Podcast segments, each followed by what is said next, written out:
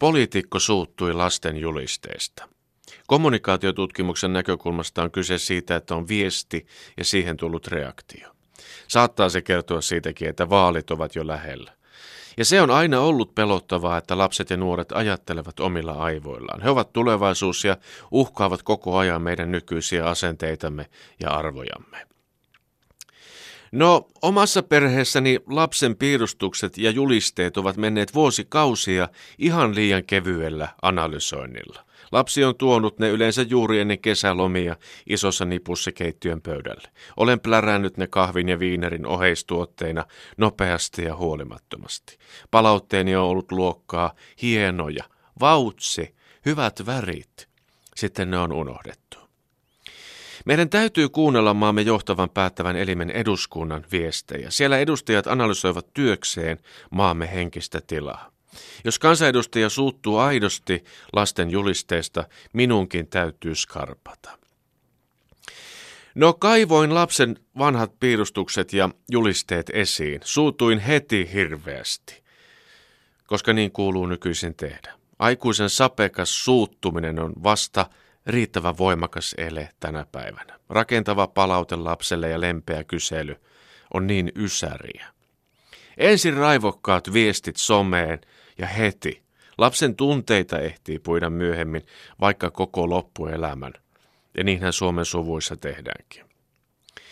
Mitä enemmän katselen lapsen piilustuksia, sitä kovemmaksi suuttumus yltyy. Kuka näitä ajatuksia on lapseni päähän iskostanut? Minkälainen agitaatiokoneisto tässä taustalla on? Peruskoulun lisäksi. Anna nyt ilmaisen vinkki potpurin.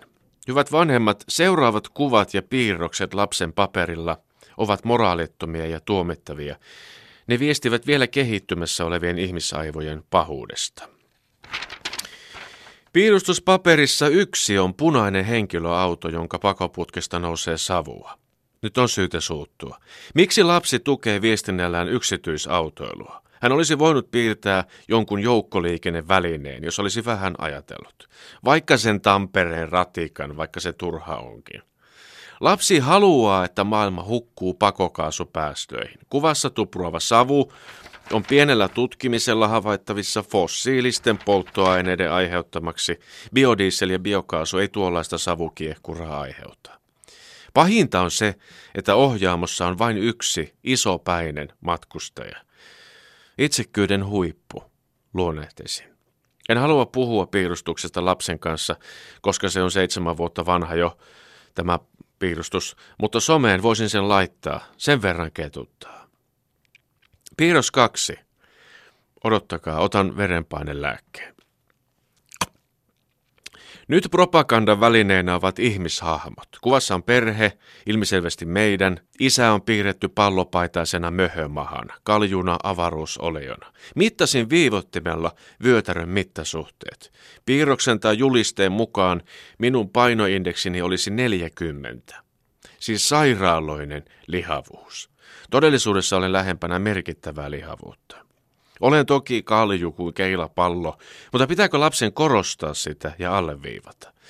En näytä kuvassa seksuaalisesti vähääkään haluttavalta. Tekiköhän minusta sukupuolettoman läskikasan? En voi laittaa tätä kuvaa someen, koska sytytin sillä kiukaan pesään. Vielä yksi kuva varoitusmerkkinä teille kaikille, hienot vanhemmat. Tämä piirros näyttää olevan jo 12 vuoden takaa, mutta niin vaan saa suuttumuksen pintaan, vahvana ja väräjävänä. Viivoja on töhritty minne sattuu. Kuva ei esitä mitään, värit sekoittuvat irvokkaasti. Otan neljännen keskioluen. Halusiko lapsi pilkata Jackson Pollockia tässä? Ja samalla meitä kaikkia älykkäitä aikuisia. Pollock on kuitenkin keskeinen abstraktia ekspressionismia edustanut taidemaalari. Ihan saman näköinen töherys lapselta. Ilkeä teko.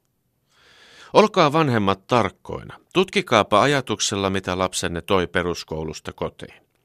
Siellä on järkyttäviä viestejä, jotka on uutettu jonkun toimesta syvälle verenkiertoon.